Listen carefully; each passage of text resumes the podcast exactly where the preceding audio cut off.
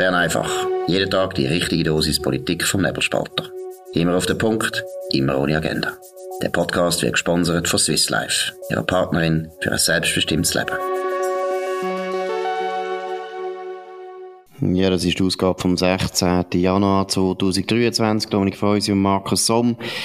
Ja, immer noch zu reden gibt selbstverständlich die, wie soll man dem eigentlich sagen, Corona-Blickaffäre, Berse-Blickaffäre, Berse, Berse Blickgate. Ich weiss auch nicht, wie man es nennen soll, aber es ist klar, wir haben gestern schon in Bern einfach spezial darüber geredet. Tatsache, dass der Ringier Verlag und äh, das Innendepartement vom Alain Berse praktisch eine Standleitung haben. Da gibt immer noch zu reden. Was sind da die neuesten News, Dominik? Ja, heute Morgen hat Blickführung, aber nicht der CEO Mark Walder, sondern äh, die Ladina Heimgartner und der Christian Dorer, also äh, Head of Global Media und Chefredakteur von der Blickgruppe. Die beiden haben heute Morgen um halb neun ein Mail geschickt an die Redaktion. Das ist bei persönlich.com gelandet, wie immer, wenn wir über etwas reden. Wir verlinken das unten dran. Ähm, und dort wird gesagt, ja, also die zwei ähm, hat, die, die zwei äh, Stories, wo gemäß CH Media eben in Absprache mit ähm, Peter Launer gemacht worden sind, die sind also frei äh, recherchiert worden. Und dort genau bei diesen Beispielen sei es nicht so gelaufen, wie CH Media behauptet, nämlich, dass äh, der Peter Launer, der Kommunikationschef von Alain Berset, das direkt der Redaktion gesteckt hat. Das ist schon ein bisschen, ja, äh, man will sich also sagen, stimmt alles nicht, stimmt alles nicht, wir sind gar nicht so schlimm. Genau, es ist natürlich eine interessante Abwehr. Ich finde, erstens ist mal interessant, du hast es erwähnt, Mark Walder tut sich überhaupt nicht äußern meine, er ist ja eigentlich der, der im Fokus steht. Mhm. Aber damit wird man natürlich so ein bisschen wie äh, den Eindruck erwecken, eben der Mark Walder hat ja gar nichts zu sagen, was redaktionelle Belange betrifft in der Blickgruppe. Deshalb tun wir uns äußern. Das ist mal das Erste, was ich interessant finde. Aber das Zweite, was spannend ist, ist schon, also die Vorwärtsverteidigung, oder? Also man tut sofort äh, sagen, nein, nein, wir greifen einfach an, wir greifen auch CH Media, es wird ihnen praktisch noch vorgeworfen, das, Polit das journalistische Handwerk verletzt zu haben. Sie haben, sie haben Ringier nicht mit dem konfrontiert. Jetzt, wenn man es genau liest, heißt nicht mit diesem Vorwurf konfrontiert. Das ist nicht ganz fair, aber ich würde sagen, das kennen viele Journalisten, dass sie eben eine Stellungnahme einholen und nicht genau sagen, was denn alles an Vorwürfen kommt im Text. Ich kann das nicht beurteilen, aber selbstverständlich hat CH Media hinter Francesco Benini und äh, Patrick Müller ringe durchaus um eine Stellungnahme bitten, aber die haben natürlich einfach eine Papierstellungnahme gebracht. Also von Art sind dort auch ein bisschen selber schuld. Aber wie gesagt, man weiß jetzt nicht genau, was die zwei Journalisten wirklich gefragt haben. Aber die Vorwärtsverteidigung ist meiner Meinung nach nicht unraffiniert, weil, oder sie sagen jetzt einfach, ja, die zwei Primär, die wir da hatten, die hat die Redaktion selber recherchiert, sie nennen sogar die Journalisten, dass man weiß, wie viele gute Journalisten und was für gute Journalisten sie haben, aber es ist natürlich so, dass das niemand kann beweisen kann, niemand kann das Gegenteil auch beweisen, man kann das immer behaupten. Und es ist einfach ein komischer Zufall, dass ausgerechnet zu diesen zwei Primär so schöne Mails vorliegen, oder Peter Launer weit voraus oder auf jeden Fall rechtzeitig der Mark Walder genau informiert hat und der Blick schreibt das alles, aber es ist natürlich ein komischer Zufall. Aber man kann es natürlich nicht belegen. Es kann natürlich auch gut sein, dass es so gelaufen ist, wie es ähm, äh, mit an Sicherheit grenzender Wahrscheinlichkeit beim Tagesanzeiger gelaufen ist. Also, dass es gar nicht oben durch ist, oder? Sondern dass eben das, und das nennt man vielleicht eben die Recherche, dass der Peter Lauer noch nicht nur ein Mail gemacht hat an Mark Walder, sondern auch gerade noch ähm, den entsprechenden Journalisten angelötet hat. Das, das ist mein erster Gedanke gewesen. Natürlich kann ich das auch nicht beweisen, aber ähm, dass es so gelaufen ist, ist für mich immer noch die wahrscheinlichere Variante, als dass die Journalisten die Story irgendwo in der Stadt Bern in einem Güsselkübel gefunden haben. Ja, oder, oder was ich mir gut kann vorstellen ist, dass der Mark Walder schnell einem Christian Dorer oder einem Journalisten eben einen Hinweis gibt und sagt, du, da ist, glaube ich, noch eine interessante Geschichte im Departement Berse, könnt mal recherchieren. Und dann fangen ja, die an und dann einfach mal einen Peter Launer anrufen. Und der Peter Launer sagt dann das Gleiche, wo er am Walder gesagt hat. Kann schon sein, dass das so gelaufen ist meiner Meinung nach ist die Verteidigung ist interessant. Es ist äh, wahrscheinlich auch mit einem Anwalt abgesprochen. Es ist sicher raffiniert, weil äh, man kann das Gegenteil kaum beweisen. Oder? Man kann immer sagen, man hätte Recherchen mit ganz anderen Quellen ähm, erstellt und natürlich haben wir Quellenschutz. Also ich kann leider die Quellen nicht nennen. Es tut mir schaurig leid. Ich würde gerne die 15 Quellen nennen, wo alle weit verteilt vom ganzen Land sind, wo nichts zu tun haben mit dem Peter Launer. Also in dem Sinn raffiniert. Aber vielleicht ein Schlusspunkt, oder? Was eben schon interessant ist, es zeigt natürlich auch, dass Ringier, oder besser gesagt die Blickgruppe Führung, sich absolut bewusst ist, dass da um Glaubwürdigkeit geht, die journalistische Glaubwürdigkeit von dem Verlag. Und sie müssen eigentlich die Geschichten dementieren. Sie können gar nicht zugeben, dass die Mails mit dem Mark Walder nachher zu diesen Geschichten geführt haben, wie wenn sie es zugeben, dann können sie eigentlich auch die Vorstrasse zumachen und sagen, wir tun jetzt äh, Brotwürste verkaufen. Ja, man stellt sich vor, oder? Also, wenn das Referendum stand kommt gegen äh, die Verlängerung vom Covid-Gesetz, oder? Also, es ist dann schon wahnsinnig schwierig, oder? Man wird ihnen die ganze Zeit sagen, wenn sie irgendetwas schreiben, wo die Verlängerung von dem Gesetz irgendwie befürwortet, wird man sagen, ah, Gesender, oder? Das ist ja klar, hat wieder mal äh, der Alain Berset Mark Walder angelötet. Also, es ist, es ist eben furchtbar, wenn Glaubwürdigkeit weg ist bei einem Medium, weil du schlicht und einfach äh, nicht mehr kannst, du kannst nicht mehr arbeiten, du kannst nicht mehr Journalismus betreiben.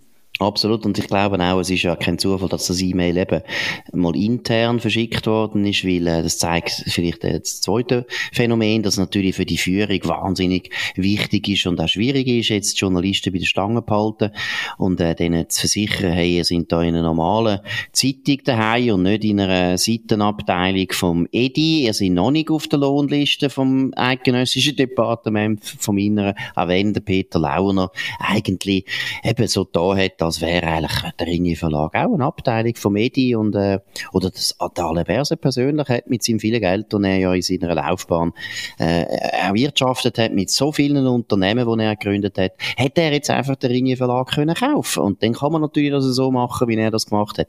Nein, Spaß beiseite, die haben natürlich das Problem intern auch, weil jeder Journalist, der bei Ringe schafft, muss sich ein bisschen dumm vorkommen.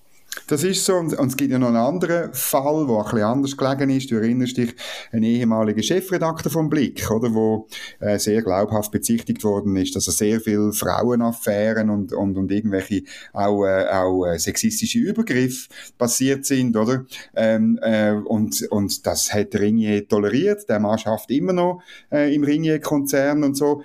Dort ist auch so. Ich meine, die, die Journalisten sind frustriert gewesen, ich erinnere mich gut, oder? Weil du kannst nachher in der ganzen Meet MeToo-Affäre oder so. Du kannst eigentlich Sexismus nicht mehr denunzieren, wenn dein eigener Konzern Sexismus toleriert. Das ist einfach ein Blödsinn. Genau, und äh, weil wir ja für Transparenz sind, tun wir auch noch sagen, wer das ist. Das ist der Werner Döschepper. Und äh, der Werner Döschepper ist auch mit der Irene Kählin verheiratet. Das finde ich auch ziemlich ironisch, weil äh, sie ist bekannt als eine von der Fackelträgerinnen vom modernen Feminismus. Jetzt kann man immer sagen, ja, die Geschichten sind alle nicht bewiesen worden und so weiter. Ja, ja, aber bei anderen Leuten hat das eigentlich einmal gelangt, dass sie unmöglich geworden sind. Und da hat es ein bisschen anders ausgesehen. Es ist der Werner Döschepper, wo äh, angeblich, man hätte es eben nie können belegen, aber angeblich äh, sehr viel, sehr viele Frauen äh, angesprochen hat auf eine Art, wo die Frauen nicht immer lässig gefunden haben. Kann sein. Gut, aber was wichtig ist, noch eines, der Blick geht also voll in die Attacke, tut im Prinzip CH Media vorwerfen, ihr macht da äh, Fake-Journalismus, weil Ringe Verlag ist ja bekannt fürs Gegenteil. Dann wir mal schauen, wie das weitergeht, aber schauen wir zuerst auch noch schnell beim Berse. Jetzt, äh, die Frage ist dort, meiner Meinung nach, die grosse, also die erste Frage ist klar, gibt es eine parlamentarische Untersuchung oder nicht. Was würdest du sagen, was ist da der Wasserstand? Ja, es ist schon lustig, oder? Es gibt, ähm, auf Seite der SVP fordert man den Rücktritt von Alain Berset, ähm, Seite von der FDP, äh, vor allem, dass man es wirklich aufschafft, ähm, und, und, äh, Geschäftsprüfungskommissionen wollen sich bereits in, der, in dieser Woche mit dem Thema äh, beschäftigen. Und auf der anderen Seite, zum Beispiel Katharina Prelitsch-Huber, Grüne Zürich, hat in der Tagesschau äh, schon bereits ihre Nicht-Parteigenossen Alain Berset in Schutz genommen und gesagt, es komme ihr eher wie eine Kampagne vor. Und das ist grossartig, oder, wie man, wie man sich da schützend äh, bereits vor äh, der Alain Berset stellt. Was ich total herzig finde, ist einfach das Wort Kampagne. Ich meine, CH Media hat jetzt einen einzigen Artikel veröffentlicht mit einer genau. Recherche und auch mit Zitaten, wo niemand kann bestreiten, dass die Zitate authentisch sind. Und das ist schon eine Kampagne. Also man weiß einfach, bei den Linken vor allem, aber grundsätzlich bei Politikern, aber bei den Linken viel stärker, das haben wir ja in Basel auch immer erlebt, Sobald eine Meldung kommt, die ihnen nicht passt, ist das schon eine Kampagne. Und ist ein bisschen herzig. Sie haben Medien hat bis jetzt gar noch nicht nachgelegt, vielleicht kommt ja noch mehr. Gut, aber äh, die größere Frage ist da, oder eben, du hast gesagt, die SVP Rücktritt, die FDP will untersuchen, also müsste, kommt ein bisschen auf die Mitte drauf an, ob die Mitte das auch noch will. Mein Gefühl sagt mir immer noch, das gibt keine Untersuchung, da will man nicht. Weiss es nicht. Auf jeden Fall ist vielleicht auch mal die Frage interessant, ja, eben Rücktritt ist natürlich immer ein schweres Wort, aber wenn man jetzt einmal schaut und viele Leute, die bei uns kommentiert haben, haben gesagt, ja, die Elisabeth Kopp, freisinnig, hat eigentlich müssen zurücktreten, viel, wegen viel wenigerem. Aus dem Grund könnte man mal ein bisschen über das reden. Was ist eigentlich ein guter Rücktrittsgrund und wie sieht es auch historisch aus? Dominik, was meinst du? Ja, wir haben ja das zusammen ähm, im Vorfeld von dieser Sendung ein bisschen angeschaut. Der älteste Fall ist der, ein ganz legendär, vom Ulrich Ochsenbein, der zurückgetreten ist äh, 1854. Ähm, äh, man, hat, man liest so im historischen Lexikon eben, weil er Krach hatte, letztlich mit dem Jakob Stempfli, einem, einem wichtigen Exponent von der Radikalen, und er hat da ein bisschen vermitteln zwischen Konservativen und Radikalen, und eben er sei ein ein, ein, sprunghafter Typ gewesen, und darum haben wir ihn dann äh, im sechsten Wahlgang im Übrigen nicht mehr wieder gewählt. Was seid ihr das? Ja gut, eben, erstens, also er ist nicht mehr wiedergewählt worden, aber es zeigt, äh, da ist es eigentlich nur ums Parteipolitische gegangen. Er ist ein bisschen zwischen, zwischen Schule und Bank gekommen, in dem Kampf zwischen Radikalen und Konservativen. Radikale, einfach, dass man weiß, was das ist. Das ist Linksfreisinn. Die sind immer zentralistischer gewesen, auch interventionistischer als die Liberalen. Oder der Freisinn vom 19. Jahrhundert ist eine grosse Familie, sagt man einmal, von so freisinnigen Strömungen und die Radikalen sind eigentlich die linksten gewesen. Die Konservativen sind aber etwas ganz anderes in Bern. Das sind die eigentlich, wo, ja, das ancien Regime noch nicht wollen, ganz verabschieden. Aber er ist da offensichtlich zwischen Stuhl und Bank geraten. Und was ich, also das ist interessant, weil es zeigt irgendwie, es lange schon einfach, wenn Parteien dich nicht mehr brauchen können. Du brauchst, man braucht gar nicht unbedingt einen, einen besonderen Grund, oder damals hat man auf jeden Fall keinen besonderen Grund gebraucht. Und was auch noch interessant ist, das steht jetzt im historischen Lexikon, ja, Ochsenbeins Temperament und seine Empfindlichkeit machten die Zusammenarbeit mit ihm nicht immer leicht das hat also auch schon gelangt, dass man abgewählt wird. Also wenn man jetzt an die heutige Zeit denkt, würde ich sagen, ja, da haben wir ein paar Kandidaten, die da schon lange hätten müssen abgewählt werden. Inklusive Alain Berset. Alain Berset sowieso. Aber eben, also Ochsenbein ist mal ein Beispiel. Dann ein anderes berühmtes Beispiel, eben Kopp, ich habe es angesprochen, Elisabeth Kopp. Kann man es vergleichen mit dem Fall Berset? Was ist dein, dein Eindruck? Ja gut, wer ähm, Frau Kopp, äh, wer der Allerberse Verteidigung Frau Kopp für ganz schlimm erachtet, würde betonen, dass es ja dort um ein Telefonat gegangen ist an ihrem Mann, um ihn warnen für, für eventuelle Untersuchungen wegen Geldwäscherei gegen eine Firma, wo er ähm, einmal damit zu tun hat. Und das ist natürlich, ist viel schlimmer als das, was jetzt passiert ist. Ähm, da bin ich nicht ganz sicher. Erstens ist ja dann am Schluss nicht wahnsinnig viel oder eigentlich gar nichts geblieben geblieben von dem Vorwurf bei der Frau Kopp. Und zweitens muss ich sagen, so eine systematische äh, Missbrauch vom Amt für Medienkontakt, wie es jetzt im vorliegenden Fall an einen Berse Lauener äh, Blick gibt, ähm, ist natürlich etwas ganz anderes.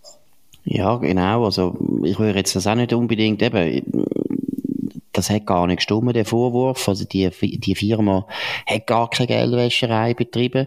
Jetzt kann man sagen, sie hat ihr Amt um, ausgenutzt, um ihren Mann warnen. Wobei warnen, ich meine, auch wenn er einfach zurücktritt, ist immer noch klar gewesen und aktenkundig gewesen, dass er im Verwaltungsrat ist von dieser Firma.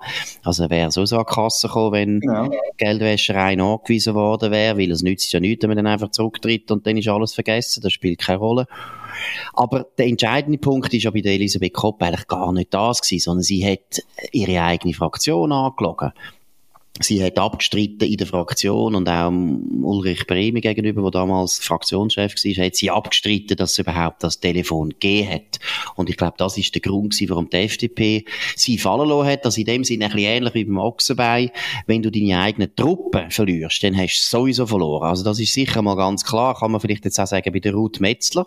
Oder? Das war auch eine Abwahl gewesen. Ruth Metzler hat eindeutig intern gegen den Joseph Deiss verloren. Die CVP hat damals gewusst, ja, es wird eng.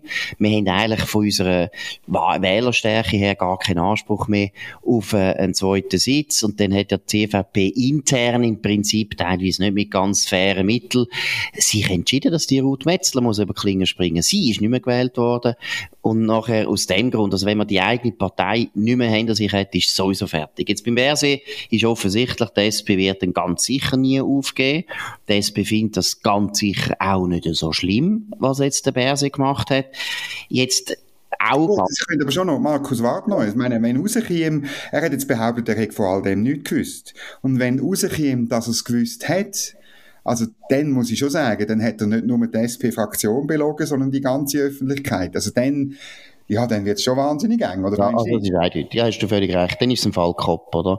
Denn äh, Lügen ist, ist, ist sehr heikel. Und wenn das jetzt würde nachgewiesen werden, dass er es muss gewusst haben, ja, dann ist fertig. Jetzt halte ich den Alain für schon ziemlich schlau, dass ihm das nicht passiert. Aber andererseits muss ich auch wieder sagen, wenn ich sehe, wie der Peter Launer da in den Mails freizügig umgegangen ist mit Informationen und wirklich offensichtlich das Gefühl hat, ich werde nie verwünscht, gilt das ja auch ein bisschen für den Alain Berset. Also, wir wissen es nicht, aber du hast völlig recht. Also, wenn jetzt auskommt, dass der Alain Berset eben mehr gewusst hat, dass er gewusst hat, was der Peter Launer macht, und sind wir unter uns, das ist sehr, sehr wahrscheinlich. Also, ja. meine, wenn man die Mails anschaut, es kann fast nicht sein, dass der Anne Berse das nicht gewusst hat. Aber wenn das auskommt, dann hat er ein Problem und dann könnte sogar in der SP äh, die Stimmung kippen.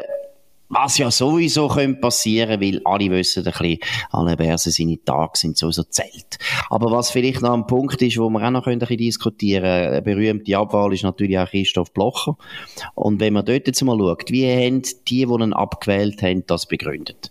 Ja, ich habe kurz ähm, gegoogelt und habe eine Äußerung gefunden vom Hans-Jürg Fehr äh, aus der Luzerner Zeitung 2017. Der Hans-Jürg Fehr, ähm, Nationalrat SP und damals SP-Präsident 2007 bei der Abwahl von Christoph Blocher. Er hat zehn Jahre später äh, gesagt, ähm, ein indirektes Zitat lautet folgend, Blocher sei nicht geeignet gewesen für das Regierungsamt, weil er das Kollegialitätsprinzip verletzt, die Gewaltenteilung missachtet und nicht konsensorientiert gearbeitet habe, ganz anders als seine Nachfolgerin. Und der Luc Recordon, wo 2007 als Kandidat für die Grünen antreten ist, um Blocher seine Wiederwahl zu verhindern, ähm, der wird folgendermaßen zitiert, wäre Blocher Bundesrat geblieben, würde die Schweiz in der internationalen Politik heute vielleicht Positionen wie US-Präsident Trump oder der türkische Präsident Erdogan einnehmen. Oder sie pflegen wie Blocher einen Stil der Verachtung der Gegner und der Institutionen. Großartig. Aber, aber blieben wir wirklich beim Hans-Jörg Fehr. Also der Vorwurf sind vor allem gewesen, Kollegialitätsprinzip, Gewaltenteilung missachtet, nicht konsensorientiert. Und da muss ich schon sagen, jetzt ähm, da gibt es eigentlich eine Übereinstimmung mit dem Alain Berset. Ja, absolut. Also fangen wir mal an mit vorhanden, oder? Konsensorientiert arbeiten. Gut, das ist natürlich so ein Gummiparagraf. Aber erstens ja, ja. muss man sagen, Christoph Blocher hat doch ein paar, paar äh, Vorlagen durchs Parlament gebracht und, das, und dann auch beim Volk durchgebracht, oder? Ein paar Verschärfungen von der Ausländergesetzgebung. Also es hätte ja nicht können, wenn er nicht äh, konsensorientiert hätte können schaffen, dass er ab und zu in den Bundesratssitzungen wahrscheinlich äh, harte Diskussionen angestiftet hat und äh, teilweise die Leute äh, auch verärgert hat, ist klar. Aber jetzt eben konsensorientiert, was heißt das schon? Also bei einem Alain Berse kann man auch gut vorstellen. Und wir wissen es ja jetzt auch, der hat sich auch mit harten Bandagen für seine Sachen eingesetzt. Und eben, wenn man die Informationspolitik betreibt, be, be anschaut, dann ist das, das sind dann ganz harte Bandagen, dass du im Prinzip immer vorinformieren Und da kommen wir zum Zweiten, die Kollegialität. Dominik, wie ist das zu beurteilen? Ich meine, das ist glasklar klar, es ist ein, äh, ein eklatanter und angesichts der Tatsache, dass es 180 Mails sind, äh, kann man sagen, 180-facher Verstoß gegen das Kollegialitätsprinzip, weil die Informationslecks, die, die letztlich der, der, der, der Missbrauch vom Amtsgeheimnis oder Amtsgeheimnisverletzung ist immer auch mit der, immer auch mit der Kollegialität zu tun, oder? Und das ist verschiedentlich jetzt auch geschrieben worden. Wir haben es schon, schon zum Vornherein gesagt, wenn jeweils dann ein Blick am, äh, am Tag vor der Bundesratssitzung gestanden ist, was für ähm, Anträge und was für Argumente der Alain Berset bringen wird, dann, äh, dann hat der Bundesrat fast so müssen entscheiden. Es, ich weiß auch aus sicherer Quelle, dass der Alain Berset so argumentiert hat im Sinne von, ja, jetzt ist es schon draussen, jetzt könnt ihr mir nicht in den Rücken fallen, oder? Und ähm, das ist ein Verstoß gegen das Qualitäts Kollegialitätsprinzip, da gibt es eigentlich nichts dran zu deuteln. Ja gut, und das muss man sich wirklich auf die Zunge zergehen oder? Also er, er informiert oder sein Sprecher informiert am Tag vor der Bundesratssitzung äh, den Blick, oder besser gesagt der Mark Walder, und der Mark Walder hat ja dann die Information für sich behalten, wie wir wissen jetzt vom Blick, aber ist ja gleich. Er informiert also den Ringe Verlag, dass das und das kommt und nachher in der Sitzung hat der die Kutzpe zu sagen, das ist jetzt schon draussen, jetzt können wir nicht mehr anders entscheiden. Also muss ich sagen, das ist dann also kaltblütig. Das ist also ganz verrückt. Aber ich glaube, also das ist unglaublich, oder? Ich meine, das, das ist, ist, so passiert. Das ist wirklich so passiert. Ja, das ist unglaublich, oder? Und das zeigt ja auch ein bisschen, ja, also das geht, das ist ein bisschen hinterhältig, oder? Das ist auch nicht gar kollegial. Aber ich glaube, dort sind wir uns so am meisten einig. Ich glaube, Kollegialität ist der Hauptpunkt, wo ich jetzt würde, als, wo ich würde sagen, parlamentarische Untersuchung ist gerechtfertigt, weil man hat so ein Geschrei immer wieder gemacht über Kollegialitätsverletzungen, natürlich von SVP-Bundesräten, Räte, eben Christoph Blocher haben wir erwähnt, aber auch bei Ueli Maurer, wenn er irgendein Hemd anlegt von der Freiheitstreichler, ist das eine Staatskrise. Ich habe die, die Kommentare heute wieder mal angeschaut. Das ist wahnsinnig, wie da die Medien alle hyperventiliert haben und gesagt haben, wie das schlimm ist und so weiter. Jetzt kann man sagen, ja, das ist sicher unkollegial gewesen. Damit hat er gezeigt, ich habe eine gewisse Distanz von der Regierungspolitik, was Corona betrifft. Aber erstens finde ich, hat es das immer ein bisschen gegeben, dass gewisse Bundesräte schon durchblicken lassen haben, wo ihre Meinung ist, auch über auch Sozialdemokraten. Aber eben, wenn man es vergleicht mit dem Berse, wo Entscheid vom Bundesrat wirklich systematisch im Prinzip vorspurt, in seinem Sinn, in dem, dass er Indiskretionen zulässt, das ist eine ganz andere Abteilung. Ja, man muss da nochmal auf den Fall Kopp zurückkommen. Also in dort äh, ist es ja dann, du erinnerst dich, doch darum gegangen, ob der Bundesrat würde eine Art Solidaritätsbekundung gegenüber Elisabeth Kopp machen. Und insbesondere, ich, ich glaube, der Felber und ich glaube auch der Otto Stich sind dagegen gewesen. Und man hat dann mehr so eine allgemeine Floskel rausgegeben. Und ja, es, man müsste eigentlich, ähm, man müsste jetzt eigentlich fragen, ob die anderen sechs bereit sind, ähm, eine Solidaritätsbekundung zu ihrem siebten Mitglied gegeben, wo sie 180-fach hintergangen hat. Das nimmt mich eigentlich Wunder. Genau. Und wenn ich jetzt äh, bürgerlicher Bundesrat wäre, würde ich jetzt auf das drängen. würde jetzt mal schauen, was da passiert, was der Bundespräsident würde sagen zu dem Thema. Oder wie gesagt, ob eben, ob das ganze Gremium noch mit dem Bundespräsident will zusammenarbeiten wo, also kann man jetzt schon sagen, sie eigentlich hintergangen hat oder zumindest zugelassen hat, dass der Peter Launer, der Kommunikationschef, das macht. Mhm. Jetzt vielleicht noch Gewaltenteilung, ist auch ein Vorwurf, ja. wo man Christoph Blocher gemacht hat. Wie ist das zu beurteilen, jetzt im Vergleich zum Alain Berset? Ja, also ich schreibe schon seit 20 Jahren über das Gesundheitswesen und ähm, muss sagen, da kann ich locker Beispiel, wie der Alain Berset Gewaltenteilung unterläuft. Ähm, gerade kürzlich, also in der Herbstsession, hat das Parlament sich gegen ein Billigstpreissystem bei Medikamenten, insbesondere bei Generika, ausgesprochen, explizit. Äh, beide Kammern, das ist ein Antrag vom Alain Berset, ist abgestürzt und jetzt liegt eine Verordnungsänderung Änderung vor, ist gerade ähm, letzten Donnerstag, Freitag behandelt worden in der Sozial- und Gesundheitskommission vom Nationalrat, wo genau das wieder drin ist, einfach mit anderen Worten, aber es ist faktisch genau das Gleiche, was das Parlament abgewählt hat. Und da gibt es weitere Beispiele, äh, insbesondere aus dem Gesundheitswesen, er macht das sehr gern, wenn er nicht durchkommt im Parlament, dass er es dann auf, äh, äh letztlich auf dem Verordnungsweg bringt. Und das ist schon letztlich eine Gewaltenteilung, Missachten. Also da muss ich sagen, das wäre mindestens so erfüllt wie beim Christoph Blocher, weil ich mir nicht kann erinnern ähm, ähm, was er dort genau gemacht hat. Das Einzige, was man ihm dort ja vorwirft unter dem Titel, ist, dass er sich einmal geäussert hat zu einem Fall, wo, glaube ich, beim Bundesverwaltungsgericht hängig oder beim Bundesgericht hängig war über einen türkischen Politiker, der gegen die Antirassismusstrafnorm verstoßen hat und der Christoph Blocher so in einem Nebensatz, glaube ich, in einem Auftritt in der Türkei gesagt hat, ja, äh, man soll doch ein bisschen tolerant sein oder so. Ähm, also da muss ich einfach sagen, auch da äh, würde ich sagen, Alain Berset erfüllt eigentlich das Kriterium locker. Absolut. Ich meine, gut, dort, äh, das war ja die Türkei-Affäre Genau. Dort muss ich sagen im Nachhinein, ich finde, das ist vollkommen ungeschickt gewesen vom Christoph ja, ja. wenn er es nachher durch alle Böden verteidigt hat. Meiner Meinung nach ist es wirklich nicht gegangen. Er kann nicht, oder es ist ja darum gegangen, dass er die Antirassismus-Strafnorm gesagt hat, er hätte auch Bauchweh, er hätte auch Bauchweh bei dem Gesetz, oder? Es gefällt ihm auch nicht, das Gesetz. Und jetzt kann man sagen, dass ein Bundesrat eigentlich ein Volksentscheid ist, immerhin ein Volksentscheid nachher gewesen, nicht sollte im Ausland in Frage stellen, ja. Das ist zu weit gegangen, das ist gar keine Frage. Aber das ist immer ein bisschen eben, Kopfendeckel, äh, Maß, Maß ist da die Frage und er hat nicht. Und da finde ich beim Alain Berset, tut mir leid, viel deutlicher. Er tut meiner Meinung nach, nicht meiner Meinung nach, du hast es jetzt ein paar Beispiele gebracht, wiederholt wird der Entscheid vom Parlament einfach ignoriert oder übergangen oder einfach äh, knettet. Das Gleiche ist ja bei der Tabakverbotswerbung, äh, oder, wo er, wo er auch wieder viel weiter geht als das, was eigentlich das Volk entschieden hat.